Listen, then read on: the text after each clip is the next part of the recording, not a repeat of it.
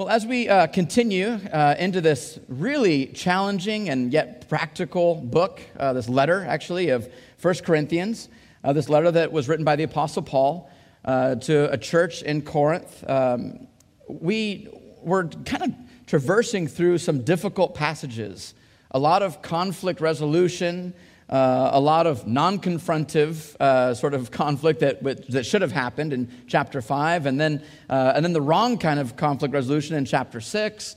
Uh, there is a problem in the church of, for why we get down the road so far with these kinds of unhealthy relationships, unhealthy perspectives, this, this sickness really that's been going around the church. You know, when uh, about you know November or so, everyone's like, "Oh yeah, there's something going on." It's like there's always something going around.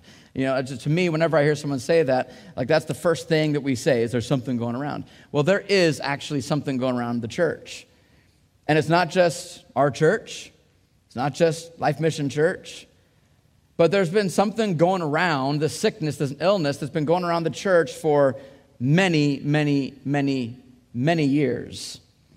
And this sickness, this condition that we have, it causes us to lash out at other people when we don't get things our way. It causes us to give silent treatment to other people when we don't get things our way or, or go into fits of rage. It causes us to get uh, greedy when we see someone have something else that we don't have. It causes us to lie to people that we love it causes us to go into depression. And this the sickness, this illness that's going around, it, it causes anxiety in our hearts and worry about the future.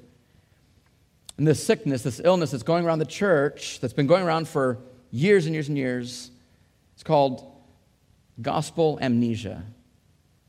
Gospel amnesia. We forget the good news.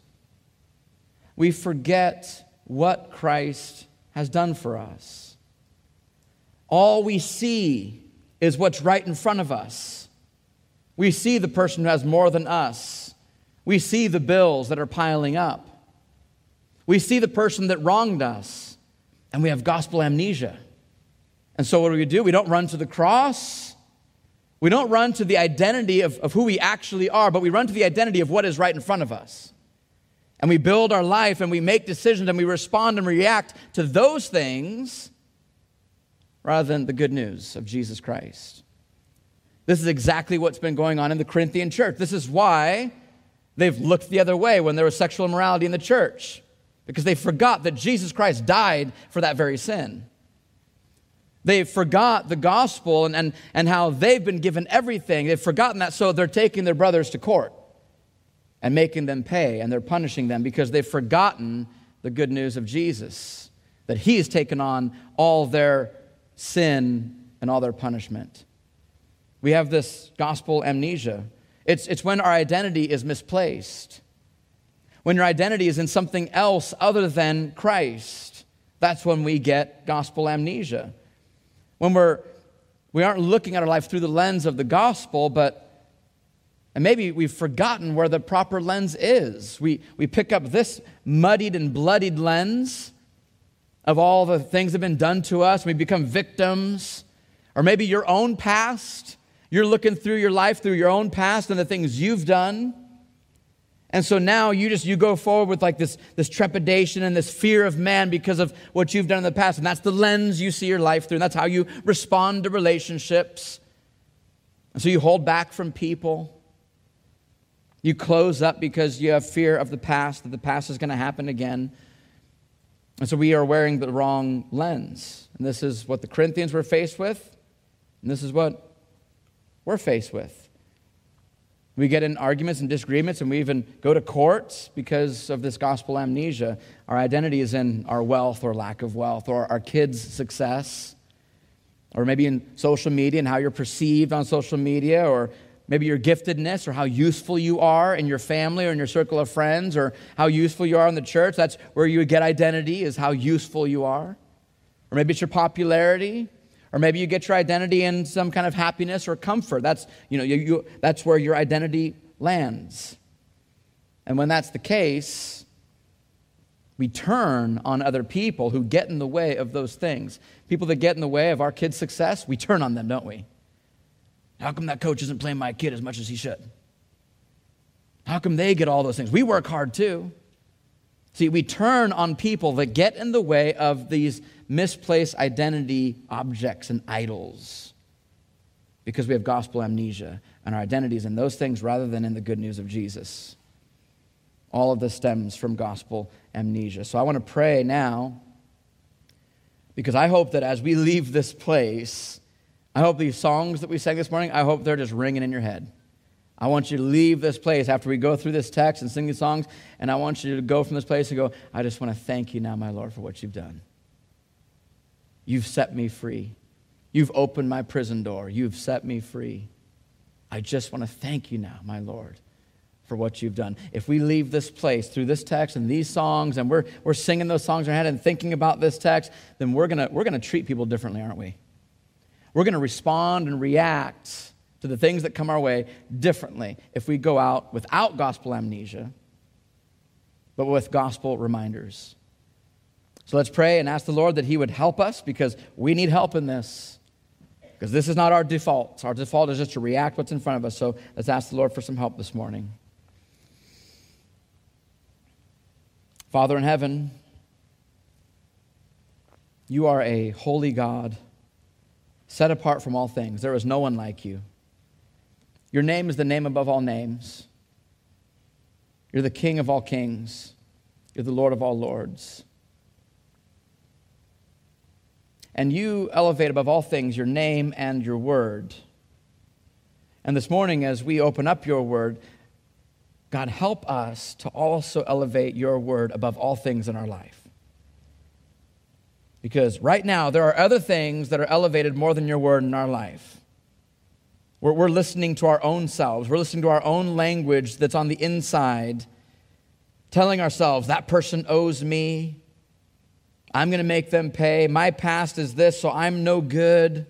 We're listening to our word all the time. God, may we elevate your word above those words. This morning, God, may you set us free from condemnation and shame. May you give us a, a boldness and a confidence not in ourselves, not a cockiness or an arrogance in ourselves, but a boldness in the gospel, our gospel identity. That we would not walk out of this place with gospel amnesia, but that your good news, the good news of your promises, our identity in Christ being washed by the blood of Jesus, that that would be the thing that we walk out of here with that in the forefront of our minds. So, Holy Spirit, we ask that you would lead us and guide us into all truth today. We need our hearts to be convinced. Lord, we do believe, but help us in our unbelief. And it's in the name of Jesus we pray. Amen. So let's open to 1 Corinthians chapter 6. We're going to be in verse 9, 10, and 11 this morning. There's three verses.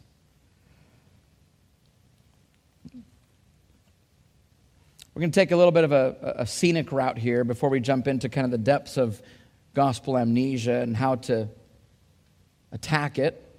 Because in this text here, I'll read 1 Corinthians 6 9 through 11 here.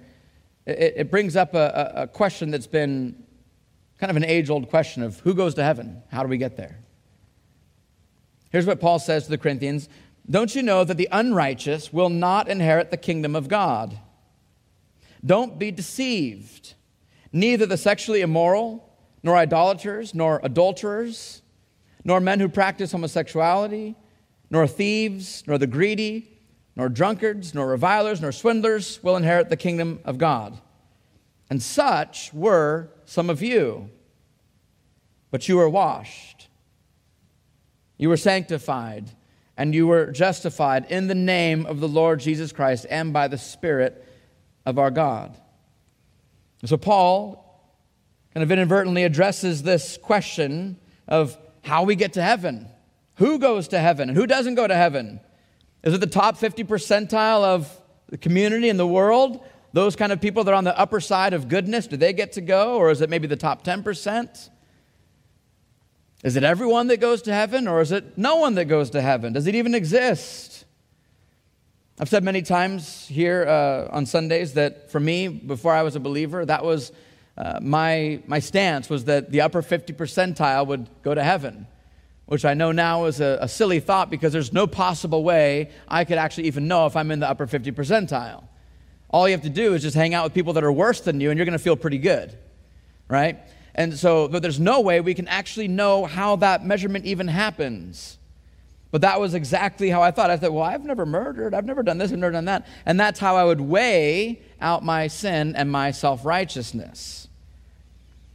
I've talked a lot. Uh, you guys, a lot of you have heard me on Sundays talk about how um, I would get together with my son and five of his friends uh, for what we call a fight club, where we get together, we, we, we fight for the gospel for each other, we fight for each other. And uh, some of these boys aren't believers, and we would talk through uh, how do you get to heaven? Of course, you know, kids want to know those types of things, and they have the same answers that I had. Well, you just got to be a good person.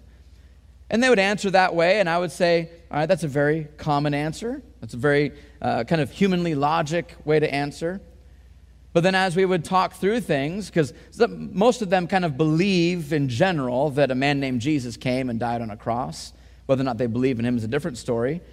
But one of them who has a, a, a faith, but is a, the, their faith is that they have to be a good person, they said, Well, you got to be a good person. I said, Well, if that's the case, if you can get to heaven by being a good person and just being some upper 50 percentile, upper 10 percentile, then what was the point of Jesus dying on the cross? And he sat there and he was quiet for two or three or four seconds. And he had this perplexed look on his face and he just said, I guess there would be no point. I said, Exactly. There is no point. There's no point for Jesus to come and die on the cross if somehow we could make it to heaven by our own goodness. It's the verse that Brittany read during our time of singing. Galatians 2:20. I've been crucified with Christ. And, and if, I could, if, if I could get God's grace by my good works, then Christ died in vain. What was the point of that? There would be no point. And I remember for myself, the first time that I realized this, I was 18 years old, and my aunt, she showed me in black and white in God's Word, Romans 3 10 and through 12. And I'll just read it to you, it'll be up on the screen here. It says, As it's written, no one is righteous. No one is truly actually righteous and perfect and pure. No, not one. No one understands. No one seeks for God. All have turned aside. Together they've become worthless. No one does good, not even one. No one is absolutely good in totality. None of us are righteous. And then a few verses down, it says, All have sinned and fallen short of the glory of God. And now we look at what Paul says. That was also Paul speaking to the Romans. And now what he says to the, first, to the Corinthians, to the First Corinthians, to the Corinthians in First Corinthians. And we got to remember the context here of why he's saying this to them. He's given them grief because they've been taking each other to court.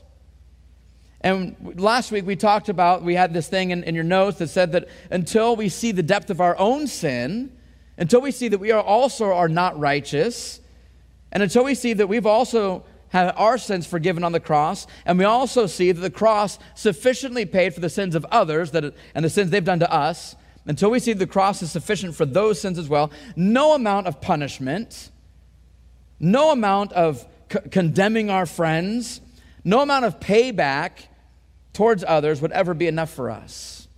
Until we actually see that Christ's death was sufficient for our sins and for their sin, then we will never be satisfied with any kind of payback that someone could possibly give us. We'll constantly hold grudges, we'll hold bitterness in our hearts. You'll say, I forgive you, but you'll walk in bitterness secretly towards that person.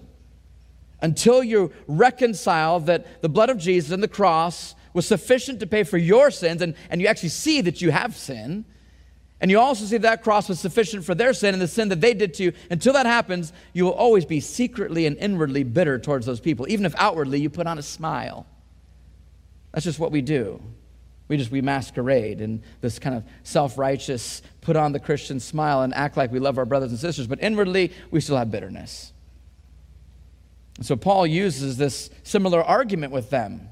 That you've got to see your own sin first if you're going to be able to not take your brothers to court and if you're going to actually be able to forgive people for real.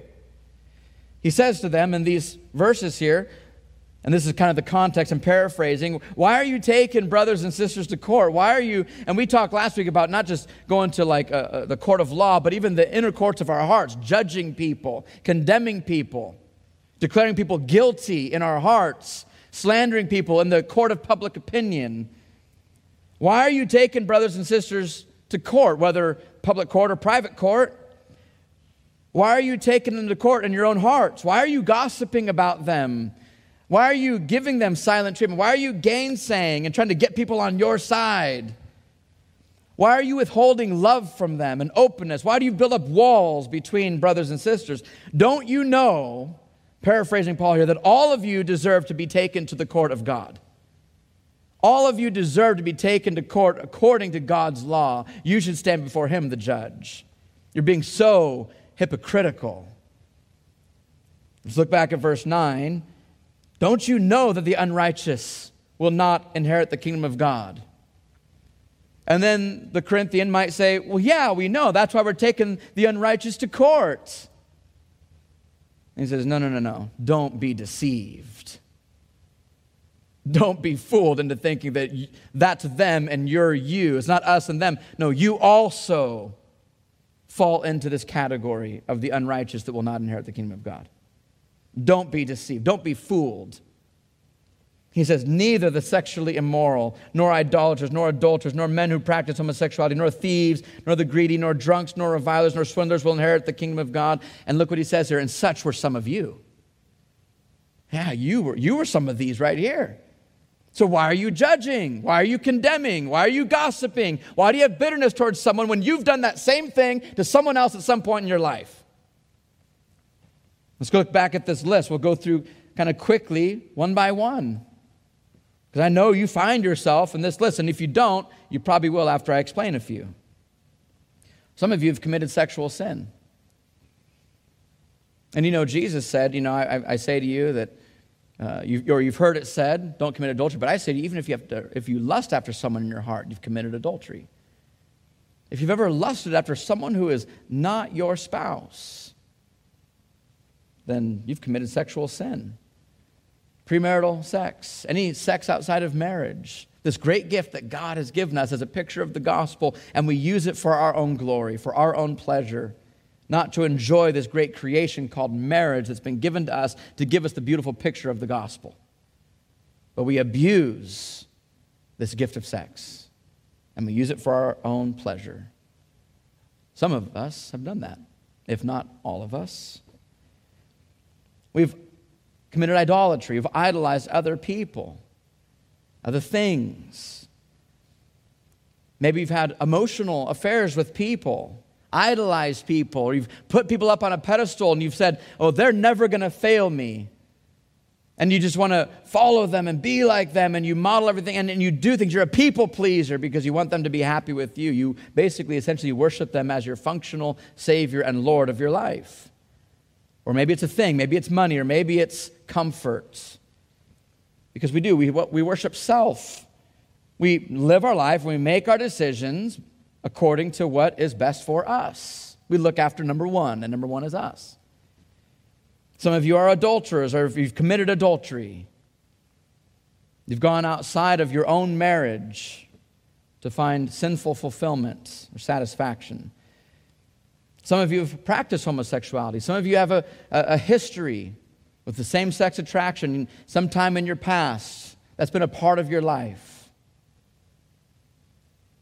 Some of us have, have had that in our past. Some of us have battled that, maybe from a young age or later on or whatever it is. And this is something that in our world, in our churches, we have to know and recognize. Some of us have stolen. Maybe you steal from work. Maybe you steal time from work. Maybe you cheat on your taxes. Maybe you just take a little extra one for me, half for them. Two for me, one for them. Maybe you steal. Maybe some of us have been greedy. You've seen things that you want, you live for money. Money is our God. We worship money. Some of us, we have a history of drunkenness, partying. We don't enjoy the gift of food, drink in a responsible way. And, you know, in here also, because this is, this is not a, a, a, a total list here. We can add gluttony into this. We could add any number of other sins in here. But rather than receiving these things as gifts that we should responsibly enjoy or could responsibly enjoy, we actually go too far. Now these things control us. We have addictions to these things. We make fools of ourselves in front of other people. We bring reproach upon Christ because we say we're Christians, but then we act in this way because of drunkenness. Revilers. Some of us have been revilers. People who speak against, specifically against Christians or the gospel, they just revile the gospel. They revile God. They hate God. And they talk and they clamor about God. People who are malicious gossips just love to talk, talk, talk. Some of us have been verbally abusive in our past. We like to manipulate. We like to keep people under our thumb. Some of us have been swindlers in our past. We've ripped others off. Maybe it's through your business. Maybe you, maybe you uh, technically, legally run a legit business, but you kind of fudge the numbers a little bit to get a little bit extra. Maybe you false advertised in your business, whatever it might be. Some of us have been swindlers. And Paul says that these kinds of people won't inherit the kingdom. And yet, we were some of these people.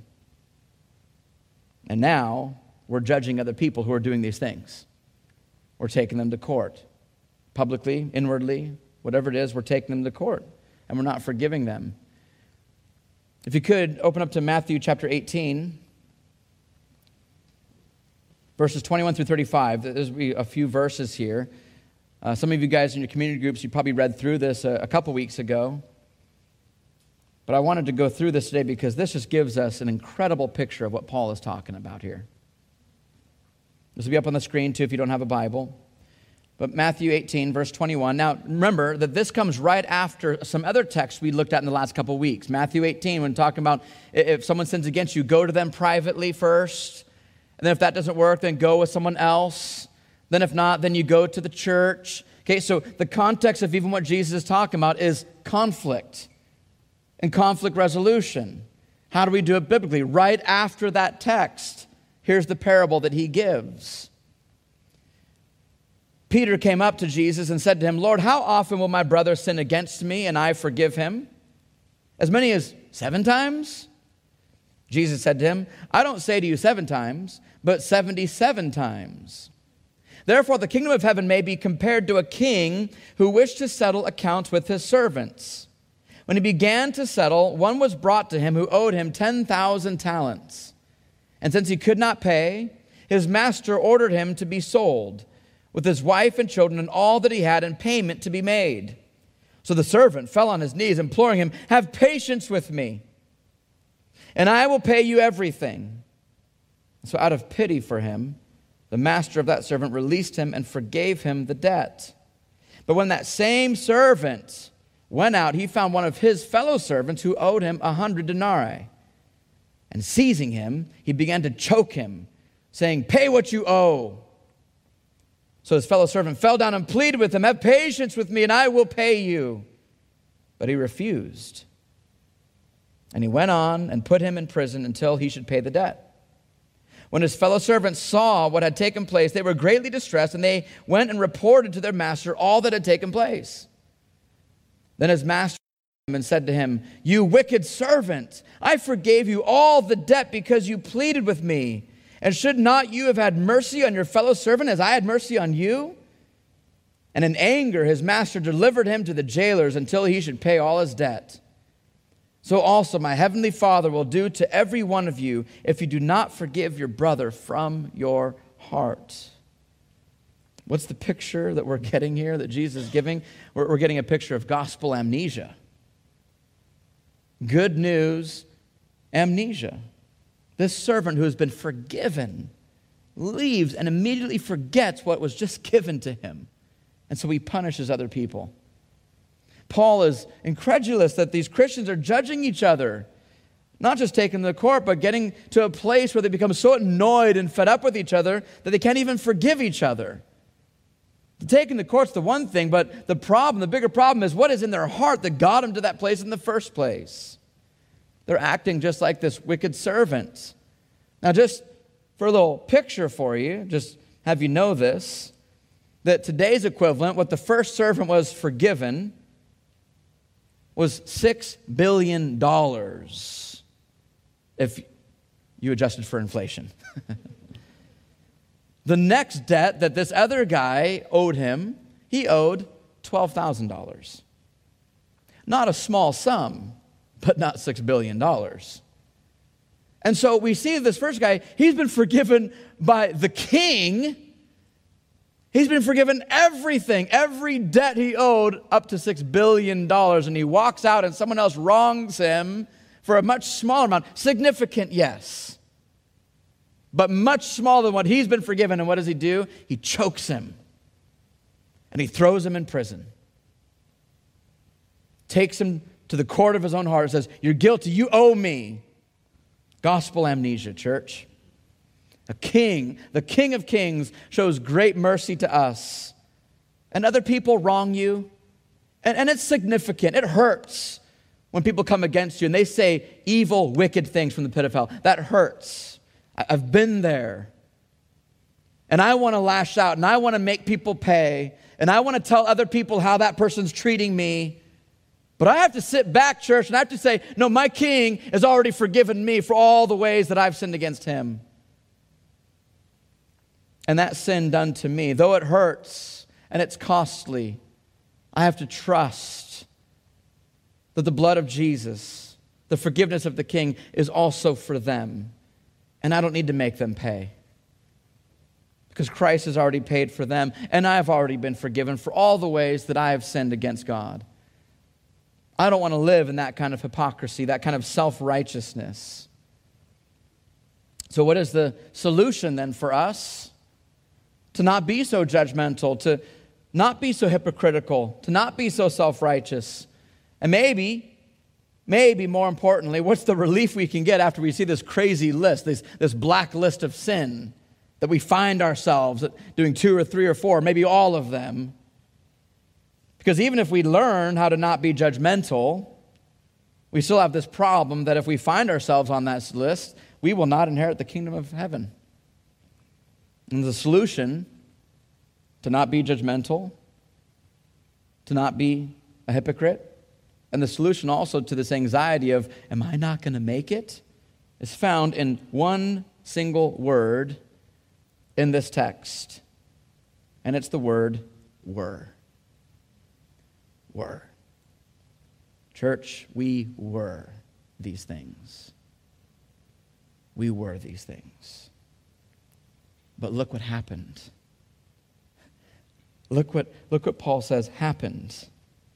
He says, but. Uh, now, you remember when you see the word but, B U T, in the Bible, that means that everything before that word doesn't matter anymore.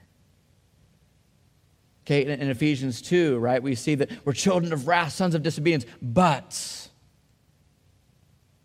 but God, because He's rich in mercy, because of the grace He's given us, we're saved. So it doesn't matter that we were sons of disobedience and children of wrath because God intervenes. And so here we have this list. This list, we say, okay, I, am seven out of those, I'm, I'm eight of those. This is bad news. I, I owe $6 billion to the King of Kings. And then this, this word. First, we see the word were. You were these things. That's the first word that's so important. The second word that's so important here is the word but.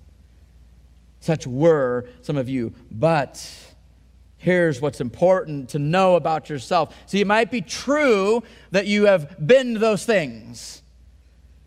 But there's a difference between, in my view, there's a difference between what is true and what is truth.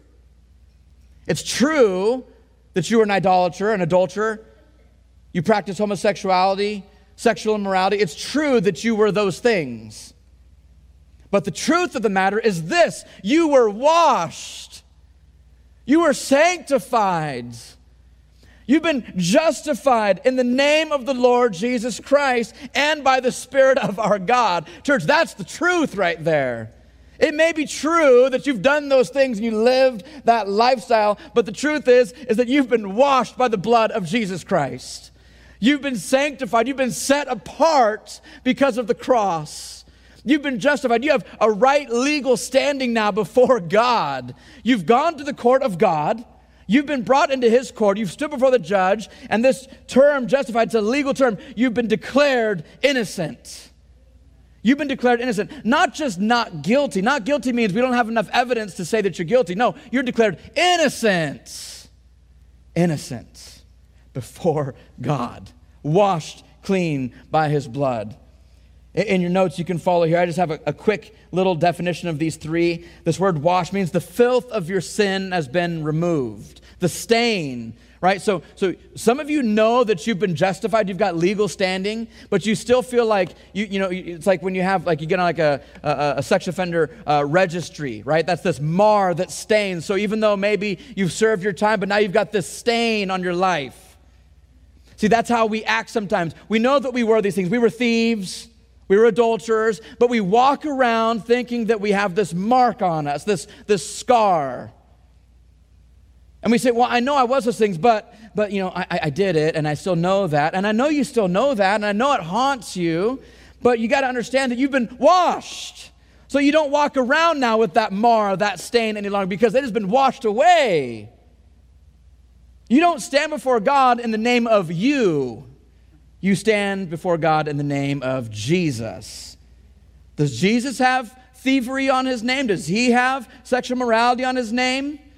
Does he have greed on his name? No, he does not. So when you stand before God the Father, the great judge, and you're in his name, hidden in him, as we sang, Rock of Ages, cleft for me, I find myself hidden in you. If you're standing before God, the, the great judge, hidden in Christ, he does not see any of those stains that you've committed. So when we say we've been washed, we're not just not guilty. No, we've been washed now we're innocent. Completely innocent. The filth of sin has been removed. It no longer leaves a stain. So, this word, sanctified, you were sanctified. Usually we use the word sanctified as something that's currently happening. We're being sanctified, right? We've been forgiven, we're justified, but now we're in the process of sanctification. And here Paul's using it maybe a little differently.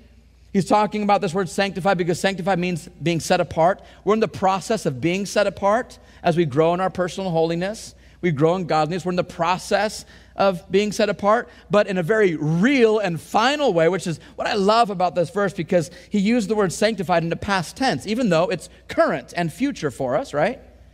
But Paul's using it in a past tense kind of way because he's saying, look, your salvation is so set and so solid that even though you're in the process of being sanctified, you've actually already been sanctified because God has already set you apart. And you can't go back. He has set you apart. He's plucked you out of darkness brought you into the kingdom of light, and you've been sanctified and set apart from that kingdom.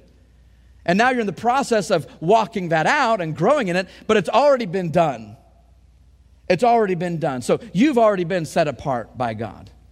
You've already been sanctified, even though you're in the process of sanctification.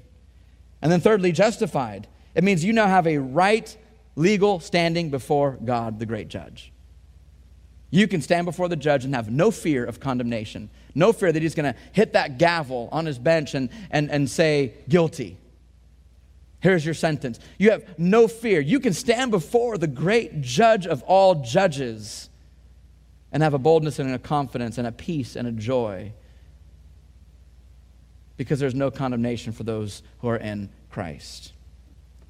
But our problem, church, is that we forget this truth. And the Corinthians have forgotten this truth. Their identity is not in the gospel that they've been washed and sanctified and justified. Just like the wicked servant, his identity wasn't forgiven servant. Right? That's what his identity should be. He should walk away from that $6 billion debt that's just been given to him, or the, the, the forgiveness of that debt. He should walk away from that with his head up high and say, My identity is I'm a forgiven servant. The king has forgiven me. And he should go out and then from that identity overflow with forgiveness to other people. Isn't that right? I mean, that's what he should be. That's what his identity should now be. Walking around town, my identity, I'm a forgiven servant. I owed God and now I don't. I owed the king and now I don't. He was going to imprison me and make me pay, and now he's not. And I have this joy, this peace, and I can forgive other people. His identity and his actions should flow from that. But instead, his identity was I'm an owed master. You owe me. He so quickly forgot what he was given, and he walked out, and his identity was, You owe me. You owe me $12,000. You owe me.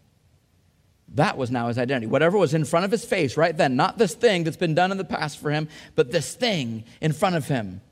Someone owes him, someone mistreated him. That's now his identity. He sees himself as a victim, a victim of other people's sin. And that's his identity. He's forgotten. Church, what a tragedy it is when we forget our identity, when we forget who we are.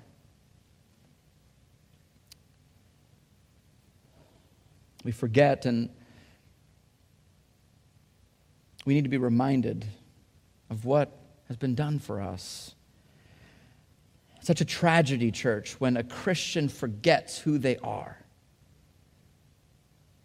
When a believer in Jesus Christ forgets their identity, it is a tragedy. But when we're reminded of what has been done for us, then we're able to forgive others. We're able to walk in freedom from the bitterness, the grudges. We're able to absorb the, the wrath and the wrong of others that they've done to us because now all of a sudden it doesn't actually touch our identity. Right? When your identity is in Christ and your identity is in your forgiveness, then when other people wrong you, I'm not saying it doesn't hurt, but it doesn't touch your identity. It might hurt momentarily, but you're able to get that perspective, that gospel perspective, and say, just as Jesus did, Lord, forgive them. They don't know what they're doing. You're able to look at the people who wrong you and say, Lord, I, I know I've done those same exact things to other people. So you know what? I, I, I know I can forgive them because you forgive me of a lot more. I can give grace. It hurts, but I can give grace. And I can love them because I know that you've loved me and you've forgiven me of this great debt. Church, does this make, does this make sense? Right, does this, does this like ring true in us that when, when you're sitting here and you're listening to what I'm saying, do you realize that the, the conflicts in your life stem from this gospel amnesia? That it's in that moment that the gospel is not the most important to you, but being owed or getting paid back, that's what becomes most important because you've forgotten what you've been. Does that make sense to us? I read through this and there's these texts here, and I just, it brings conviction. The, the parable of the wicked servant brings such a deep conviction to me. If your identity is as a, a victim, then the wrongs of others are going to rule your heart. The wrongs of others done to you is going to shape your decision making. And how you not just treat them, but how you treat other people. If your identity is as self righteous, then the judging of others is going to rule your hearts. Looking down upon others, that's what's going to rule your decisions. Your identity, church, your identity dictates your decisions. How you see yourself, how you see your life circumstances, that dictates your decisions. It dictates your attitude. It dictates how you treat other people. It dictates how you interact with your kids. It dictates how you interact with your spouse and your friends and your coworkers, your family, your church family. Your identity steers everything. And so, if our identity is in the work of Christ, and Christ's work on our behalf, then the wrongs done to you and the bad behavior of others, the sinful behavior of others, maybe that you observe in life that you maybe want to be judgmental about or take them to court over in your heart, or maybe it's the wrongs that you've done, your own past. When our identity is in Christ and his work towards us and what he's accomplished on the cross, then we will willfully absorb as we choose to forgive. We'll absorb all those things because of the forgiveness that we've been given. We'll be able to take those things. And again, I'm not saying it doesn't hurt. I'm not saying you won't be reminded. The enemy, he's the accuser of the brethren. So he's going to accuse those people and try to get you riled up. And he's also going to accuse you of your past to get you all riled up. Right? So, so I'm not saying those things are going to go away. I'm not going to say, I'm not saying that your bitterness isn't going to start popping up or your self condemnation is going to start popping up. That's going to happen. But when we do that, where do we run? Do we run to that to become our new identity? Or do we turn our eyes and our focus and our hearts towards the cross of Jesus Christ? We don't want to run to those other things and let those things be our identity. We want to run to the cross. When we stand accused for our own sin, or when we stand as accusers of other people's sin, we need to look to the cross. We need to look to the cross. And, and I want you to know this that as I mentioned, that this uh, you were sanctified, that sanctification is actually kind of this sort of future and ongoing thing, but it's also a past thing. And uh, what, what's so great about this text is that it's a reminder that the cross isn't just something in the past, but we have actually a future to look forward to. Our future is that we have already been sanctified and we're going to be glorified that we're going to be children of God, not just in this life, but forever and ever.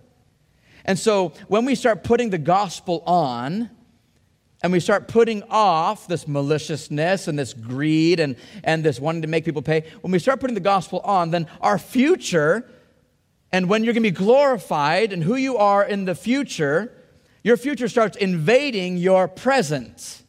You start becoming who you actually are in Christ. Does that make sense? Like right now, you're like, let's just say for simple words, like we're half and half. I'm half in the flesh and I'm half in the spirit, right? But if we keep looking at the cross and we keep looking forward to our, our future and eternal identity as perfected saints, right? We can't be corrupted when we're in heaven. As we keep looking to that and not towards our circumstances, then all of a sudden that, that and this is, you know, kind of just simple analogy, but now that 50% now becomes 60%. And now we're becoming who we actually already are in the future. You become what God has created to be and what He sees for you for all eternity. So your future, your future glorification starts invading your present right now. You start becoming what you will be, but in this life. And I know you can already say that about yourself. You look back, it's been 21 years since I've become a believer. I'm a completely different person. My future has already invaded my present in the last 21 years. Now I've got more future to invade but what I'm saying is, when I was 18, I looked this way, and my future, the future eternal Joby, as perfected in Christ, has been invading my life for the last 21 years. And I'm saying, More, Lord. Please, Lord, let me let that future glorified Joby invade more. It's no longer I who live, but it's Christ who lives in me. I died with him and I've been risen with him. Let that Joby become more in this life that my sanctification would become more clear in this life, not just this future fulfillment, but something clear even now. And not only that, but that future identity of you being perfect in Christ also now overrules your past. It doesn't just invade your present, but actually overrules your past. Because your past may haunt you, and it doesn't have to any longer. Because you have a future in Christ, because of the cross, because you were those things but you've been washed, you've been sanctified, and you've been justified in the name of the Lord Jesus Christ. Because Christ came, He truly gives you a future and wipes away your past, wipes away every tear, every pain, every sorrow you've ever had. You have an inheritance, church. You've got a future inheritance. That judge became your father, and he gives you an inheritance. And this inheritance is only given to you through the cross of Jesus Christ. The fact that He loved you so much that He said, Yes, Father, yes, great judge, I will go to that earth where they revile me, where they're adulterers, where they're greedy, they speak against us, they hate us. I'm going to go to that very earth that, that spits upon our image, does not esteem our name above all things, does not uh, put our word above all things, but puts their own name and their own word above all things. I will go to that earth and I will let you judge me and condemn me for all of their sin, and I will pay for all of it so that they can be called sons and daughters. I'm going to go do that for them so that they can stand before you as cleansed and innocent and sanctified and justified. And whoever so believes that this is exactly what God has done for you you will be saved. You will be cleansed. You do have a future. You do now have an inheritance from this judge who became your father. And because of that, then we can stop living in misery and shame from our past. That no longer has to define us anymore. Because he has broken every chain of sin, and now he chains us to himself, right? When we sing, let your goodness be like a fetter, like handcuffs. Your goodness, God, chained me to you. I'm yours forevermore. Because of that, the shame and condemnation caused by the sin you've done and the sin that's been done to you no longer needs to be there. You can walk free from that. You can walk in freedom. And we can sing the song, I just want to thank you now, my Lord, for what you've done. You've washed me and cleansed me. You saved me. I just want to thank you now, my Lord, for what you've done. I died with you. I'm risen with you. I just want to thank you now, my Lord, for what you've done.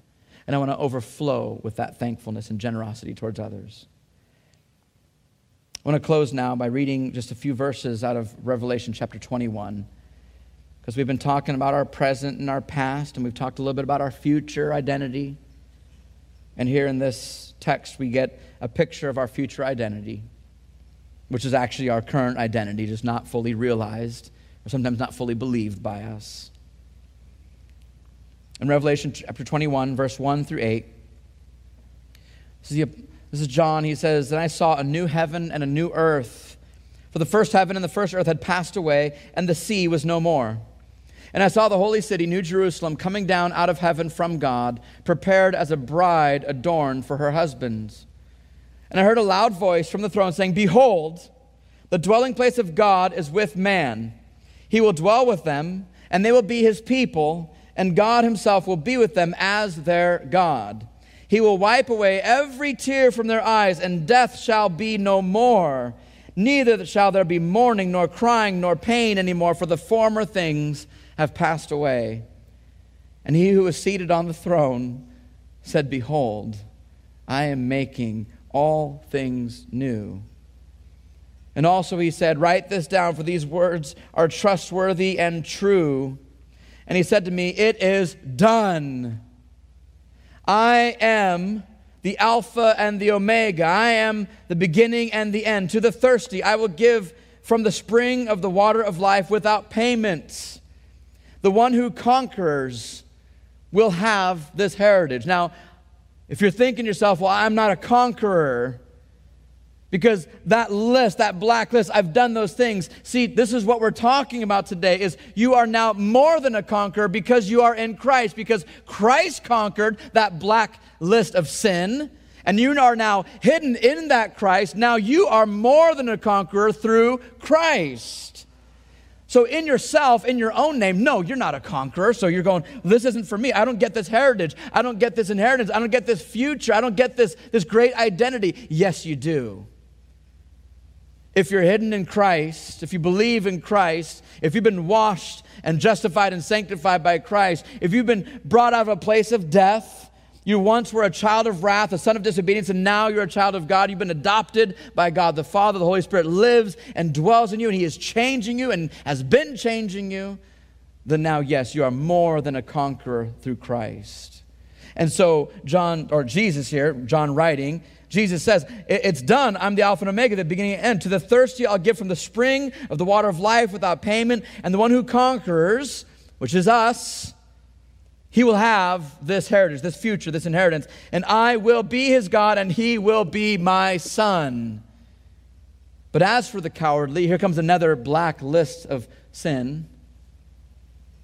As for the cowardly, the faithless, the detestable, as for the murderers, the sexually immoral, the sorcerers, the idolaters, and all, and all liars, their portion will be in the lake that burns with fire and sulfur, which is the second death. And you can look again at that list and find yourself probably in four or five or six or all of those. But we can say, church, that because of what Christ has done, we can say, and such were some of us. We were those things as well. And our future, our inheritance, was the lake of fire that burns with fire and sulfur, the second death. That was our, that was our inheritance. That was our heritage. But because of Christ, but God, but because such were some of you, but because you've been cleansed and washed and sanctified and purified through Christ, now you're more than a conqueror through Christ. Hidden in Him, hidden in the rock of ages, hidden in the cleft of the rock. That now is our heritage, our future. So let's pray and thank the Lord for this great truth that He gives us. Thanking Him for all that He's done for us.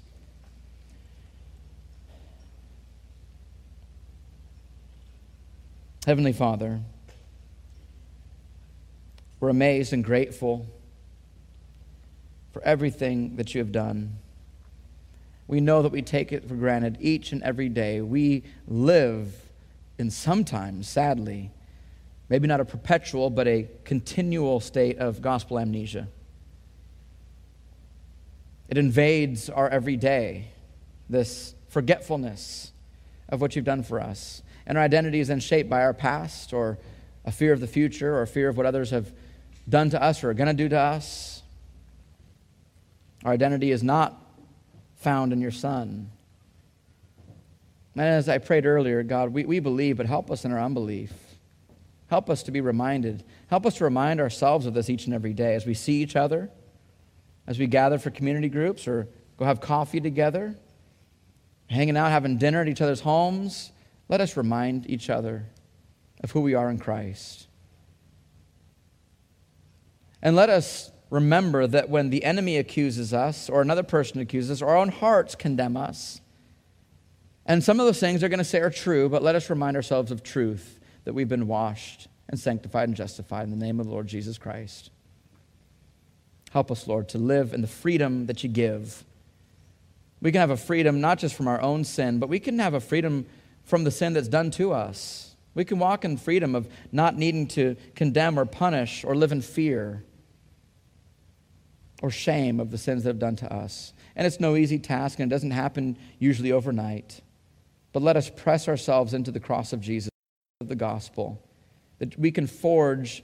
Uh, you've forged the identity already, but that we can uh, clean off the lens so that we can see our true identity. Help us, Lord, to do these things. We need the help of your Holy Spirit leading and guiding us into the truth of your promises in your word. We thank you, Father. We thank you that we can call you Father. Father, it is in the name of your Son, Jesus, the Son in whom you are well pleased that we're now hidden in, we ask all these things. Amen.